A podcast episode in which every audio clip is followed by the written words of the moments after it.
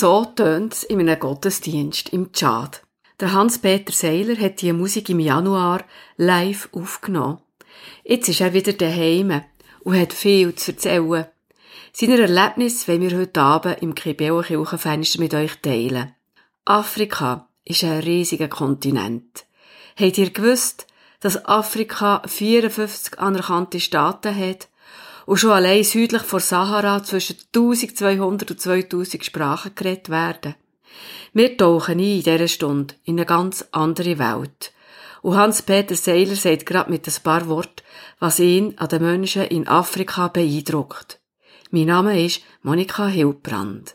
Die Leute haben mich so beeindruckt, weil sie eigentlich, trotzdem sie finanziell gesehen sehr arm sind, eigentlich trotzdem sehr glücklich sind und äh, eine Freude ausstrahlen, eine Lebensfreude, die mich unglaublich beeindruckt hat. So, bei uns, wir haben ja wirklich fast alles, was man eigentlich sich wünschen kann im Leben, alles Materielle jedenfalls, aber wir sind oftmals gar nicht so viel glücklich damit.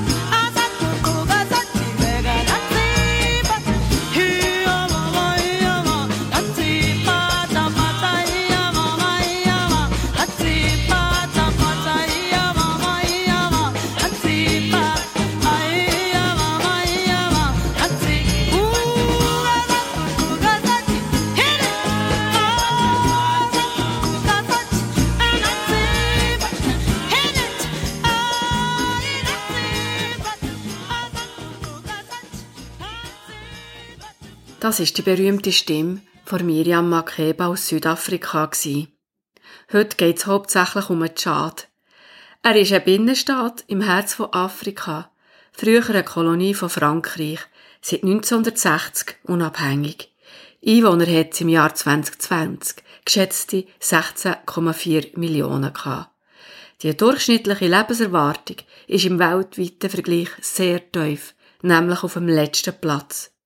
Im Jahr 2019 ist die durchschnittliche Lebenserwartung für einen Mann 52,8 Jahre und für eine Frau 55,7 Jahre gewesen. Die Schweiz ist gerade auf der anderen Seite der Skala. nämlich auf dem zweiten Platz nach Hongkong. Hier werden die Männer durchschnittlich 81,9 Jahre und die Frauen 85,6 Jahre alt. Hans-Peter Seiler stellt sich gerade selber vor und warum es ihn immer wieder nach Afrika zieht. Ja, also ich bin der Hans-Peter Seiler, wohne in Thun, habe eine Familie, vier Mädchen im Alter zwischen 16 und 5. Nein, 6 jetzt natürlich mittlerweile. Und ähm, ich bin von Beruf Elektroingenieur. Ich arbeite in der Industrie für eine Firma, die Eisenbahnsteuerungen macht. Also, wir kennen natürlich die Hörer vom Radio BO schon, weil ich mache ja sehr manchmal Gottesdienste, Aufnahmen, dann tue ich da Ansagen davon. Viele ähm, Radiohörer am BO haben mich sicher auch schon gehört. Wie ja wirklich seit etwa 10 Jahren, 15 Jahren ein ganz grosses Herz für Afrika, für die Menschen dort, auch für die Kultur dort, auch ein grosses Herz für die französische Sprache. Das ist nicht so selbstverständlich. Im Gymnasium habe ich es aber nicht so geliebt, aber meine Liebe zu Afrika und zur französischen Sprache ist eigentlich erst im Jahr 2008, als ich das allererste Mal in Ruanda war, im Schwarzafrika, mit einem Freund zusammen, der mich hat eingeladen mit ihm drei Wochen lang äh, Ruanda anzuschauen und die Menschen dort lernen zu kennen. Und das hat mich so beeindruckt, was ich dort erlebt habe, dass ich dann noch manchmal mehr auf Afrika gegangen bin. Also immer ins frankophone Schwarzafrika. Ich war im Chat, wie in der letzten Zeit eigentlich meistens, weil da habe ich Freunde bekommen, eigentlich mehr noch als Freunde. Sie sind mittlerweile so wie Mitarbeiter geworden von einem Kindergarten, den ich betreue von der Schweiz aus. Ebe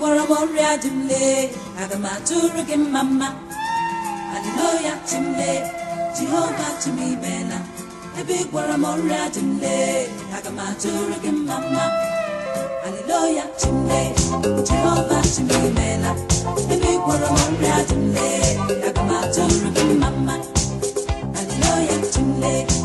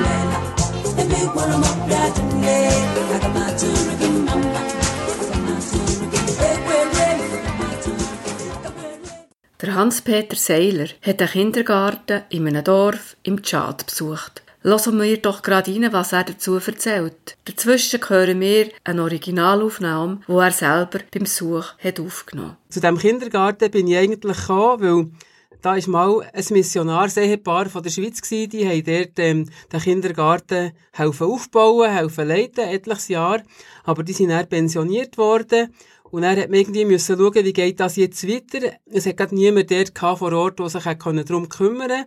Und ähm, ich habe den Missionar und seine Frau sehr gut kennt und bin per Zufall gerade dann, wo die jetzt letztes da waren, auch der gewesen, zu Besuch. Und dann ist eben die Idee gekommen, dass ich könnte eigentlich die Verantwortung übernehmen für den Kindergarten. Das, das ist, ist vor vier Jahren jetzt. Das sind zwei Kindergärten? Es sind zwei Kindergärtnerinnen, die dort arbeiten in diesem Kindergarten, aber es ist nur ein Kindergarten. Qu'est-ce que vous avez appris? Qu'est-ce que vous avez appris? La tête comprend. Et puis?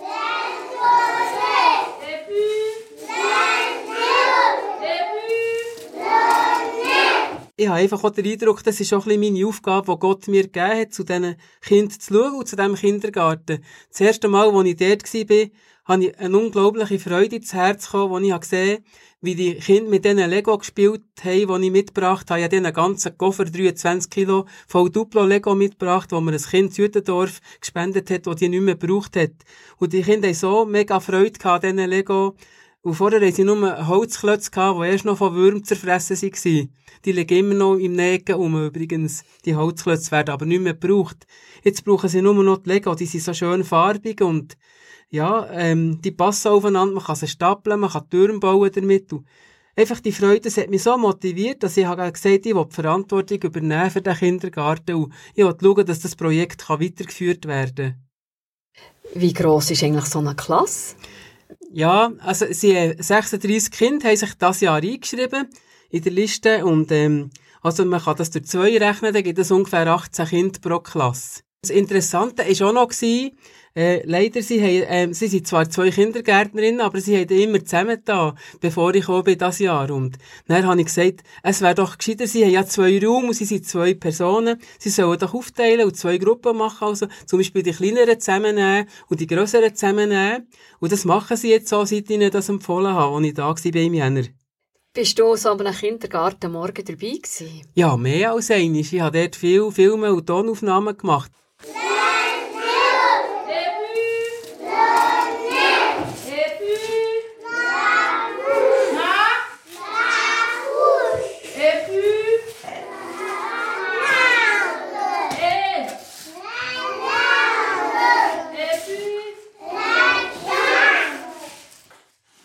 Du hast ja mal gesagt, du seist fast täglich in Kontakt mit ihnen. Ja, relativ oft habe ich mit WhatsApp Kontakt. Es gibt so Phasen, da ist es ein bisschen ruhiger. Und das, äh, ähm, das Datennetz im Chat ist auch nicht so stabil wie hier bei uns. Aber dann schreiben sie mir wieder fast jeden Tag. Was tun Sie da so mitteilen? Äh, sie schicken mir oft auch Fotos, gerade auch dann, an den Tagen, wo sie Brei kochen. Zweimal in der Woche, am Dienstag und am Donnerstag, gibt es ja Brei. Der wird gesponsert von einer Person aus Berlin, die den Kindergarten auch noch finanziell unterstützen und dann schicken sie mir Bilder, äh, wie die Kinder eben den Brei bekommen und so. Und sonst komme ich Bilder über von den Sachen, die sie machen. Das ist das Kibeo Kirchenfenster, wo Hans-Peter Seiler von seiner Afrika-Reise in Tschad, die er in diesem Jänner gemacht hat, erzählt. Er kennt das Dorf, fang gut und hat regelmäßig Kontakt mit den Kindergärtnerinnen, wo er auch finanziell unter die Arme greift. So um die Weihnachten hat er ein Weihnachtslied bekommen.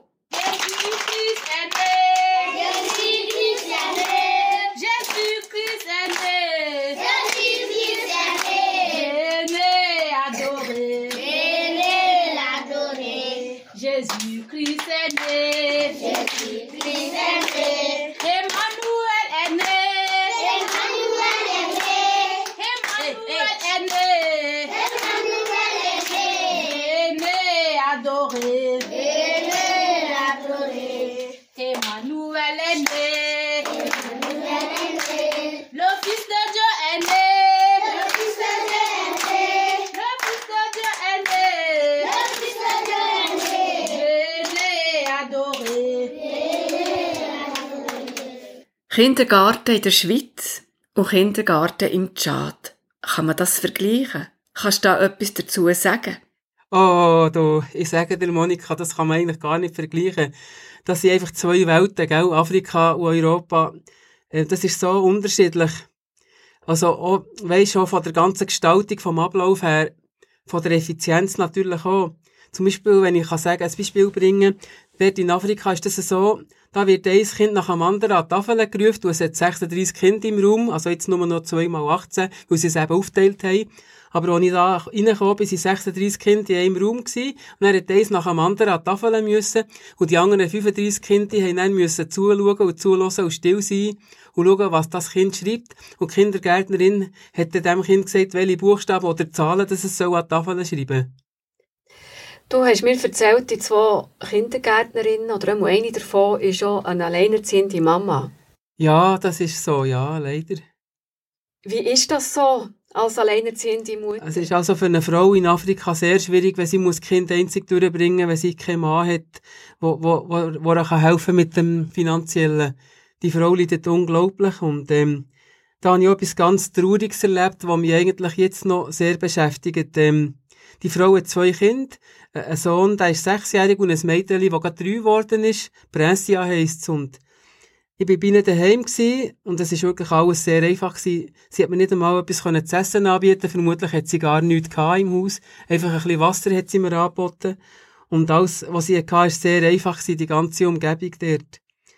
Und ja, dann sind wir so ein bisschen ins Gespräch gekommen und ich habe gemerkt, das Mädchen hat unglaublich Hunger. Ich habe meine Nüssli-Box vorgenommen, die ich in Afrika gäng dabei habe, für den Fall der Fälle, dass man irgendwo bleibt stecken mit dem Auto und nicht weiterkommt, und es halt später wird oder so. Und dann habe ich äh, dem Mädchen von meiner Nüssli-Box Nüssli gefuttert und das Mädchen, das hat so ähm, Freude gehabt an diesen Nüssli, gegessen und gegessen und so. Man hat gerade den Eindruck bekommen, es hat schon lange nicht mehr, nicht mehr zu essen gehabt. Und dann bin ich mit dieser Mutter ins Gespräch gekommen und dann plötzlich fragt die Mutter wie aus heiterem Himmel, ob ich es mitnehmen mit mir. Und ich, ich habe die Frage gar nicht richtig begriffen. Ja, ich habe es nicht, ich habe nicht können auffassen, was die Frage soll. Und dann habe ich gefragt, ja, woher mitnehmen? Dann, dann sagt sie, ja, mit mir heim. Und dann frage ich die Frau, ja, ist das die Ernst? Und dann sagt sie, ja, das ist mir Ernst. Und dann bin ich ganz sprachlos gewesen. Ich habe einfach nicht mehr gewusst, was ich sagen soll. Und das ist mir so näher nachgegangen, das Erlebnis, dass ich noch lange davon erzählt habe. Und warum hat die Frau das gefragt? Sie hat einfach gesehen, dass sie als alleinerziehende Mutter irgendwie kaum recht in der Lage ist, dem Mädchen das zu geben, was es sollte haben. Und das Mädchen hat auch sehr einen dicken Bauch gehabt, wahrscheinlich auch ein bisschen wegen Unterernährung oder vielleicht auch wegen Parasiten in der Verdauung, das wissen wir nicht haargenau. Und irgendwie hat die Frau dann auch den Eindruck gehabt, ich könnte auch besser zu diesem Mädchen schauen und hat mir sie mit heimgeben gerade. Und das hat mich dermassen tief berührt in meinem Innersten, dass mir gerade die Worte gefällt haben. Und auch jetzt, ähm, es bringt mich gerade ein bisschen aus dem Konzept. Um um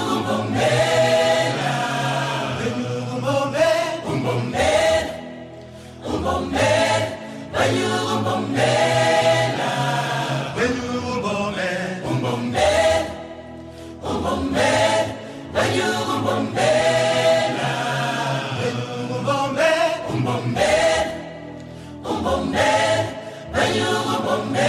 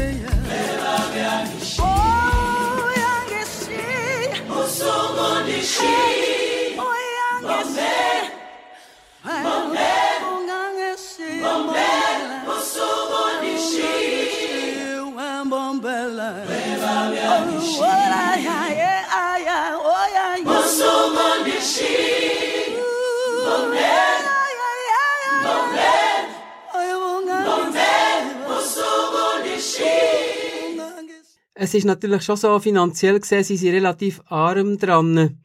Jetzt, wenn man sieht, die beiden Kindergärtnerinnen, die da für mich arbeiten, für den Kindergarten, die verdienen im Monat umgerechnet etwa 35 Schweizer Franken.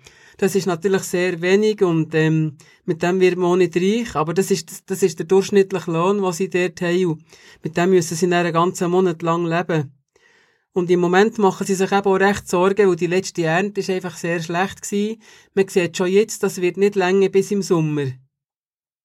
Und eigentlich müsste ja das, was sie letzten Herbst geerntet haben, nach der letzten Regenzeit, das müsste eigentlich länger bis der Sommer, weil vorher regnet es ja nicht mehr. Jetzt langsam wird es schon sehr heiß so im April ist es so um die 40 Grad und nachher im Mai kommen dann langsam Wolken, im Juni fängt es an zu regnen und mit dem Regen fängt es dann auch wieder an zu wachsen und dann sinken die Temperaturen auch wieder ein bisschen. Wenn es regnet und wenn es jeden Tag bewölkt ist. Aber jetzt ist es momentan ist es ein mega affe Hitze dort. Zum Teil weit über 40 Grad am Tag. Und die Sorge, ja, ist einfach schon ein bisschen, wie bringe ich meine Familie durch? Und es gibt auch keine Gesundheitsversorgung, oder? Die haben nicht einfach einen Doktor, wo man, wenn es einem nicht gut geht, kann zum Doktor gehen. Da sterben Kinder an Malaria, weil sie keine Medi haben dafür. Und viele haben leider auch keine Muckennetze, äh, dort, wo sie schlafen. Das wäre eigentlich auch zwingend, dass man halt sich selber schützt gegen die Muckenbisse in der Nacht. Die, die, die Mucken, die, die Malaria übertragen, die stechen ja eigentlich ausschließlich in der Nacht. Und das sind alles so ein bisschen einfach, sehr einfache Sachen halt, die man eigentlich machen könnte, aber wo einfach auch ein bisschen das Geld fehlt und vielleicht auch ein bisschen das Wissen fehlt, wie, wie umgeht damit. Haben die Kindergartenkinder weite Wege, für zum Kindergarten zu kommen? Nein, gar nicht. Die wohnen alle gerade in der unmittelbaren Umgebung. Einige davon sind, äh, die Eltern sind in einer theologischen Ausbildung, es hat eine Bibelschule nebendran und der Kindergarten gehört ja eigentlich auch zu dieser Bibelschule. Und die anderen, die kommen vom Dorf. Und das Dorf, das ist, ähm, da etwa 5000 Einwohner geschätzt und das ist alles ziemlich auf engem Raum. Ja, die Herren, die Strasse haben sie nicht. Ähm, Strom hat es auch keinen. Abwasser hat es auch nicht. Was es gibt, sind Brunnen, ähm, aber nicht äh, fließend Wasser im Haus, selbstverständlich. Es gibt an ein paar zentralen Orten gibt's Brunnen, wo man kann pumpen und so. Und dann kann man ein, ein Wasser ähm, daneben stellen und füllen mit Wasser und das dreht man nachher heim. Und, ähm, das sind Lehmhäuschen meistens mit ähm, Blätterdächer. Und die meisten Häuser haben ja nur einen, einen einzigen Raum, also es ist das Schlafzimmer einfach, wo man da reinkommt. Sie haben eine Regenzeit, so in den Sommermonaten von Juli, August, September, da regnet es bei ihnen fast jeden Tag. Und nachher aber so, ab dem Oktober wird es trocken, und von November so bis Ende Mai, da regnet es eigentlich gar nichts. Also im Jänner, wo ich war, da hat es keinen einzigen Tag geregnet. Was es manchmal hat, es hat manchmal Sandstürme, gerade so in der Trockenzeit, wenn der Wind von der Wüste herbläst, der sogenannte Harmatan, dann ist auch der Himmel ganz gelblich und so, und das ist eben, das ist dann Sand, Sahara-Sand. Wie wir es jetzt da in der letzten Ja, das haben wir manchmal sogar in der Schweiz, genau. Aber bei ihnen ist natürlich die Sahara noch viel, viel näher als bei uns. Und da können die Flugzeuge nicht mehr landen und starten, wenn der Wind von der Sahara bläst und die Luft so trüblich gelb ist. Wie bist du in das Dorf reingekommen? Wie, wie, wie reist man dort her? Ja, das ist schon ein halbes Abenteuer, so eine Reise nach Kutu. Das Dorf heisst Kutu, ist in der Nähe von der Stadt Mundu. Mundu ist eigentlich ganz im Süden vom Tschad von der Hauptstadt N'Djamena ungefähr 450 Kilometer weit weg. Und ich bin über Paris geflogen mit Air France, in N'Djamena gelandet. Dann habe ich dort eine Nacht oder zwei zwischen übernachtet, um mich ein bisschen zu akklimatisieren. In der Hauptstadt gibt es so ein Übergangsheim für Missionare, wo ich aufgenommen worden bin. Und dann am übernächsten Tag habe ich früh am Morgen um halb sechs den Bus genommen. Und der fährt nachher eben die 450 Kilometer südwärts und zwar durch eine Strasse, die zeitweise extrem schlecht ist. So schlecht, dass der Bus gar nicht mehr auf der Straße selber fährt, sondern er fährt nicht auf der Sandpiste, die neben der Straße ist, weil die Herren die Straße dermassen viele Löcher hat. Jetzt aber habe ich gesehen, das Jahr, sie sind am die Löcher zutun, am die Strasse verbessern. Und das Mal habe ich nur noch sechs Stunden gebraucht für die 450 Kilometer. Früher Alben hat man zehn Stunden oder mehr gebraucht. Und manchmal ist ja auch noch der Bus unterwegs abgelegen. Das kommt in Afrika ja leider auch vor. Und dann, wenn man da ankommt, ist es dann schon eine, eine dunkle Nacht.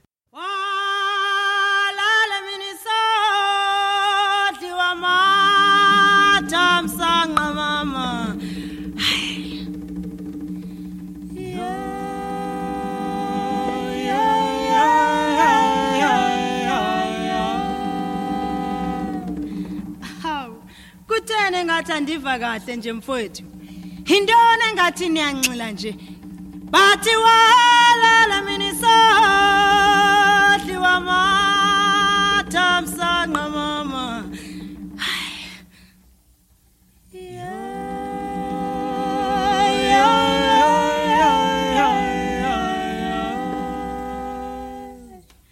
Oh yeah.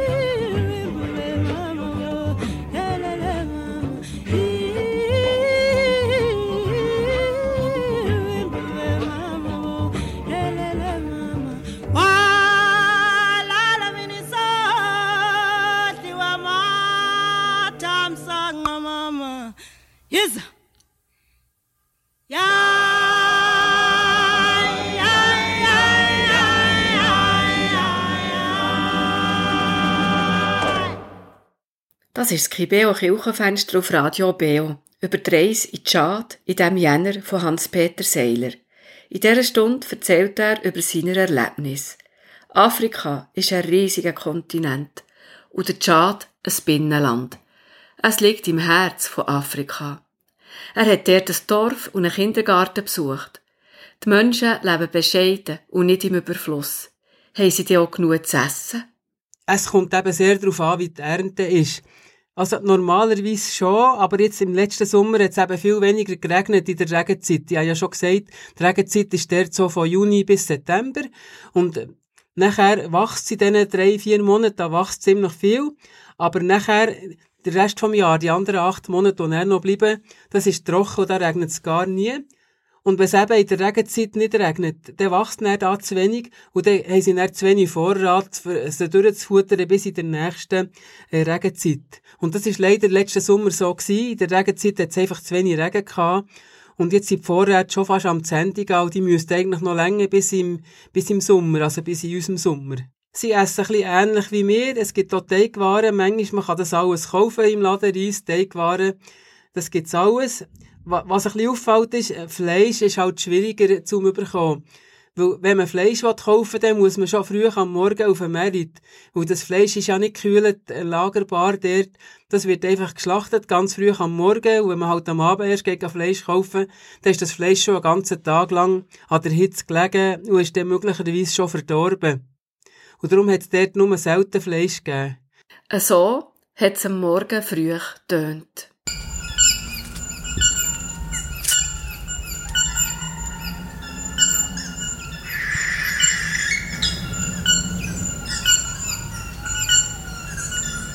Ja, natürlich nicht können im Dorf wohnen, weil für einen Wiesen ist es sehr schwierig, ohne Toilette, ohne Duschen, ohne fließend Wasser, ohne Strom zu leben. Wir sind uns schon viele Sachen einfach gewöhnt, die sie halt nicht haben dort in diesem Dorf. Weil, ich glaube, der Tschad ist eines von den Ländern, wo entwicklungsmässig am weitesten zurückliegt. Gerade auch in ländlichen Gebieten. In den Städten ist es wieder ein bisschen anders. Da haben sie ja in der Regel auch zeitweise mindestens Elektrizität im Haus. Manchmal sogar fließend Wasser. Aber auf dem Land, wo ich war, in Kutu, in diesem Dorf, ist eben weder das eine noch das andere vorhanden. Und darum ist es eigentlich für einen Weissen schon sehr, sehr eine grosse Herausforderung, da mit den Schwarzen direkt zusammenzuwohnen. Ich habe aber das Glück gehabt, dass es gerade nebendran eine Missionsstation hat. Und ja, da wohnen etwa so rund zehn Missionare. Und dort durfte ich dürfen wohnen, bei einer befreundeten Missionarsfamilie. Die leben zwar auch unter relativ einfachen Umständen, aber immerhin, es hat dort fließend Wasser, allerdings nicht Warmwasser. Oder sagen wir so, das Warmwasser ist dann nicht immer vorhanden, je nachdem, wie die Sonne halt scheint.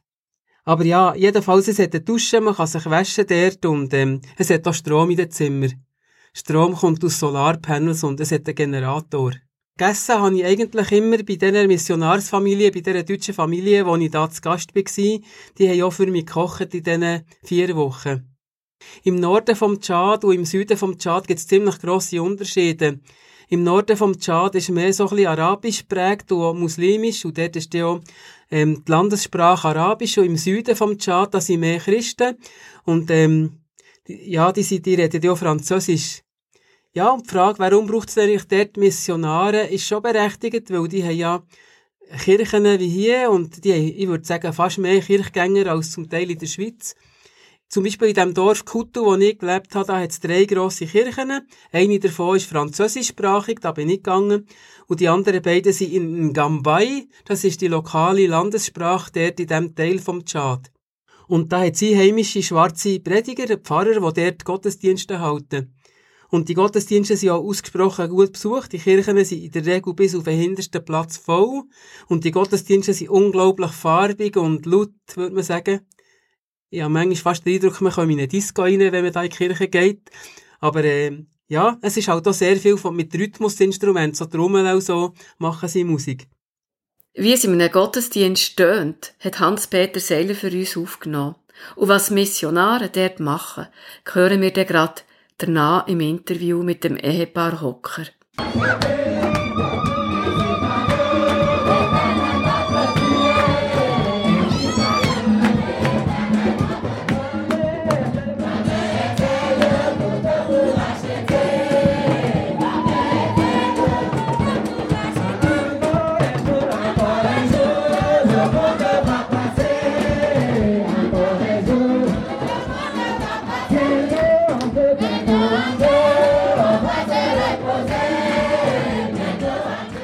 Ich sitze hier bei Simon und bei Debbie Hocker.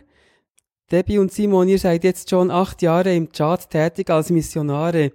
Könnt ihr kurz äh, eure Arbeit ein bisschen skizzieren? Was sind so eure Hauptaufgabengebiete ähm, hier im Tschad als Missionare? Ja gut, äh, im Moment ist es die Radioarbeit. Das heißt, wir bauen christliche Radiostationen auf für die Gemeinden hier vor Ort. Das heißt, die Technik mit Radioturm und Studiotechnik. Und dann äh, haben wir 2014, 15 eine Bläserarbeit angefangen, wo wir eine Bläser, sechs Monate Bläser ausgebildet haben, auch im Trompete, Posaune, Bariton spielen und zu Evangelisten, so dass sie musikalisch rausgehen können und das Evangelium weitergeben können.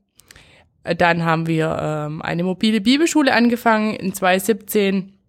Das ist äh, praktisch eine Kurzbibelschule für Laien, äh, weil wir gemerkt haben, dass die Leute hier im Chat wenig Bibelwissen haben und so werden sie in sechs Wochen praktisch ausgebildet mit biblischem Grundwissen und noch vieles andere drumherum. Genau, da haben wir natürlich noch eine Optikerin hier, die Christine. Die hat jetzt in diesem Jahr neu angefangen und sie ähm, misst ähm, die Augen von Menschen aus und verteilt Brillen oder besser verkauft sie an die Menschen, ja. Welche sind derzeit eure größten Herausforderungen als Missionare hier im Tschad? Gut, im Moment, ähm, was mich mehr bewegt, ist, es kommt auch wieder immer mehr Armut. Jetzt geht's gerade wieder auf die Trockenzeit zu. Die Leute haben wenig zu essen. Manche konnten wenig ernten und so kommen viele Leute, um zu betteln. Aber auch, ja, hier einfach in der Kultur zu leben, ohne richtige Arzt, sagen wir so, mit, wenn man zwei kleine Kinder hat. Wenn sie krank werden, was macht man, ähm, was haben sie und so weiter. Das sind so, ja, andere Fragen, wie man jetzt in der Schweiz hat. Ja, genau, die zwei kleinen Kinder, die habe ich noch gar nicht erwähnt. Das ist der Noah, derzeit dreijährig, und die Jolie, 18 Monate. Könnt ihr uns ein besonderes Erlebnis erzählen in den acht Jahren, das euch noch im Kopf geblieben ist? Eine Radiostation aufzubauen ist immer wieder ein besonderes Erlebnis oder besser gesagt dann, wenn man zum ersten Mal ähm, dann auf Sendung gehen kann mit den Afrikanern zusammen. Da erinnere ich mich noch an an die vorletzte Radiostation, die wir zusammen aufgebaut haben. Da ähm, haben wir, es war schon dunkel, aber das halbe Dorf war da und hat zugeguckt, was wir jetzt noch machen und was wir noch installieren. Und dann habe ich den Generator eingeschalten und dann habe ich ähm, versucht, Musik abzuspielen. Und plötzlich kam kein Signal im Radio raus. Und dann haben wir uns gewundert, ja, was ist denn jetzt los? Und dann ähm, war nur zu guter Letzt, äh, ich habe einfach vergessen, den Sender einzuschalten. und ja, dann, dann haben die, dann habe ich das gemacht und die Afrikaner hatten alle ein Radio in der Hand und dann haben sie sich gefreut, das erste Signal aus ihrem Radio zu hören, ja. Oh, Hans-Peter kennt Radioarbeit im Tschad. Hören wir doch grad, warum Radio dort so wichtig ist. Auch christliche Radios, die senden nicht nur christliche Sendungen, sondern die machen ihr Geld zum Beispiel auch damit, dass sie eben so wie Anzeigen senden. Zum Beispiel, wenn jemand gestorben ist es gibt eine Beerdigung, dann kann man ja das nicht in der Zeitung publizieren, sondern es wird dann am Radio gesendet. Und dann können die Interessierten können dann an die Beerdigung kommen. Es ist fast so ein bisschen wie Anzeigen, so was bei uns in der Zeitung abgedruckt wird, das wird bei ihnen am Radio verbreitet. Und die müssen natürlich dann zahlen für den Dienst, wenn es am Radio gesendet wird. Das Mal bin ich nicht beim Radio gewesen, da habe ich andere Sachen gemacht, aber wie den vergangenen Mal, wo ich dort geschafft habe im Chat, da bin ich immer auch bei der Radiomission tätig gewesen. Genau, das ist eigentlich auch mein Stand bei Radioarbeit. Ja, da habe ich ganz ähm, spezielle Sachen erlebt. Zum Beispiel in einem Einsatz, äh, den ich habe gemacht bei La Voix de l'Espérance, also die Stimme von der Hoffnung, ein christliches Radio in der Hauptstadt N'Djamena. Dort haben sie mich gerufen, weil immer ab und zu, ein paar Mal am Tag, ist einfach der Sender ausgestiegen für eine Minute oder für eine halbe. Und sie haben auch nicht gewusst, was das ist. Und am Radio haben sie so gesagt, dass sie der Teufel, der ihnen gegen reinfunken, in ihre Sendungen, weil er sie stören Und dann bin ich dort schauen, was da Sache ist. Und dann habe ich gesehen, dass die rote Clip-LED am Sendeverstärker immer blinkt und immer leuchtet. Und dann ist mir aufgefallen, dass immer dann, wenn, wenn sie ganz laut ins Mikrofon geredet haben, dann ist das passiert. Und ich habe dann gesehen, dass sie vollkommen übersteuert haben, einfach viel zu viel Lautstärke auf den Sender gegeben haben. Und das würde dann dazu führen, dass die Nachbarsender gestört würden. Und damit das nicht passiert, schaltet sich der Sender automatisch ab. Also man könnte sagen, es hängt nicht mit dem Teufel zusammen, sondern mehr mit technischem Unverstand.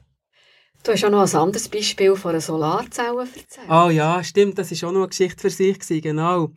Beim letzten Mal, vor zwei Jahren, als ich bei einem anderen Sender in, in Mundu, also in der Stadt im Süden war, dort äh, haben sie gesagt, unsere Solarzellen, unsere Batterien laden sich einfach nicht mehr auf. Wir müssen fast immer den Generator laufen, damit wir genug Strom haben, für unseren Radiosender zu betreiben. Und nachher haben wir so lange gewährleistet, warum das das echt könnte sein. Und nachher habe ich gesagt, schickt doch mal einen auf das Dach hoch, schauen, ob die Solarzellen vielleicht dreckig sind. Und nachher hat der einen Tisch genommen, auf den Tisch hat er einen Stuhl draufgestellt und nachher ist er vom Stuhl aus auf das Dach hochgeklettert. Eine Leiter haben sie leider nicht gehabt. Und nachher hat, er, haben wir ihn gefragt, er soll mal schauen, ob die Solarzellen dreckig sind. Nachher hat er gesagt, ja, ja, sie sind dreckig. Hat er besser genommen, hat angefangen wischen, die Solarzellen. Und man hat nachher gesehen, der Ladestrom ist gestiegen, zuerst von 3 Ampere über 5, 10 bis auf 15 Ampere. Also das Fünffache an Ladestrom von diesen Batterien hat am Schluss rausgeschaut, nur weil die Solarzellen dreckig waren.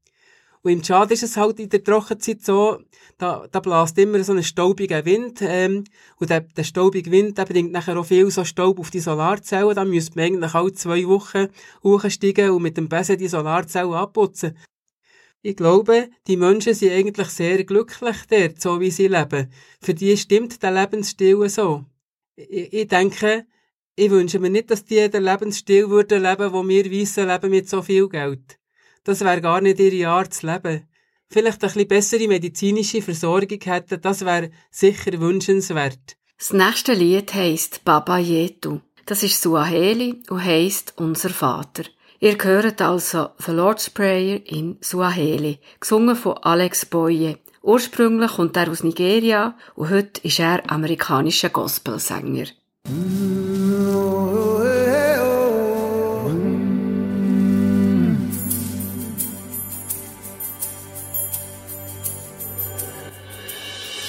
Baba yetu yetu liye mbinguni yetu yetu amina Baba yetu yetu liye funjina lako weli tukuzwe. Baba yetu yetu liye mbinguni yetu yetu amina Baba yetu yetu liye funjina lako weli tukuzwe. Utupe liyo chakula chetu tunachohitaji utusamehe makosa yetu hey. kumana setunaho wasemehe wale yotukasea yusutuyo katika majaribu lakini utokowe na yule muoe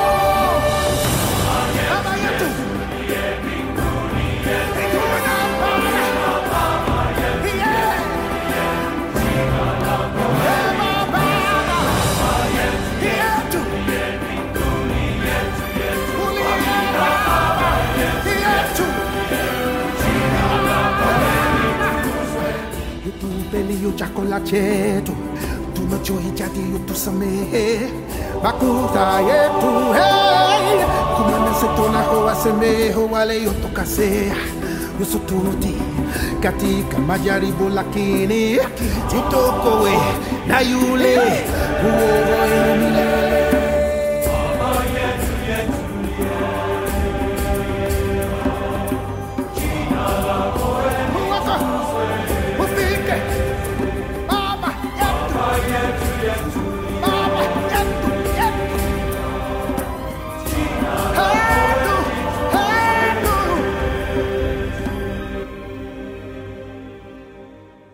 Ihr habt das Kirchenfenster über die Afrikareise von Hans-Peter Seiler gehört. Er hat sich das Jahr am 9. Jänner auf den Weg gemacht und ist am 9. Februar mit vielen Eindrücken und Tonaufnahmen heimgekommen. Diese Sendung kann man nachhören im Internet auf www.kibeo.ch oder als Podcast. Am nächsten Sonntag, am 9. Uhr, hört ihr den Kibeo-Gottesdienst vor Helsarmee Thun. Predigt hat Regula Achermann. Nächstes Dienstag ist wieder ein Kirchenabend mit dem Kirchenstübli. Das mal verkürzt wegen dem FC Thun-Match. Der Abpfiff ist um halb acht. Am neun oder eben vielleicht mit ein paar Minuten Verspätung wegen dem Match geht ein neues Kirchenfenster auf mit dem Thema Sieben Brunnen. Kraftort an der Lenk von Christine Sieber. Bis zum 10 hört ihr noch eine Auswahl afrikanischer Musik. Und er geht's weiter mit dem Radio Beo Programm. Es freut mich, seid ihr heute dabei gewesen. Euch allen eine gute Nacht. Mein Name ist Monika Hilbrand.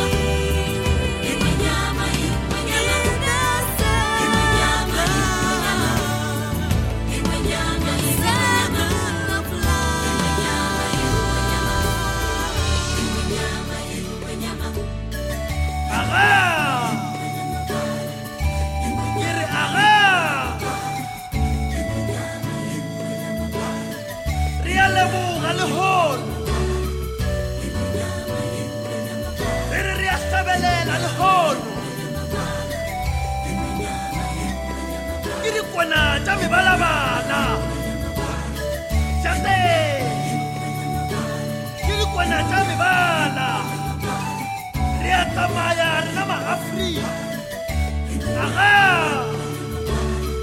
Aha, ya bona kiri. Sibawe bakwe.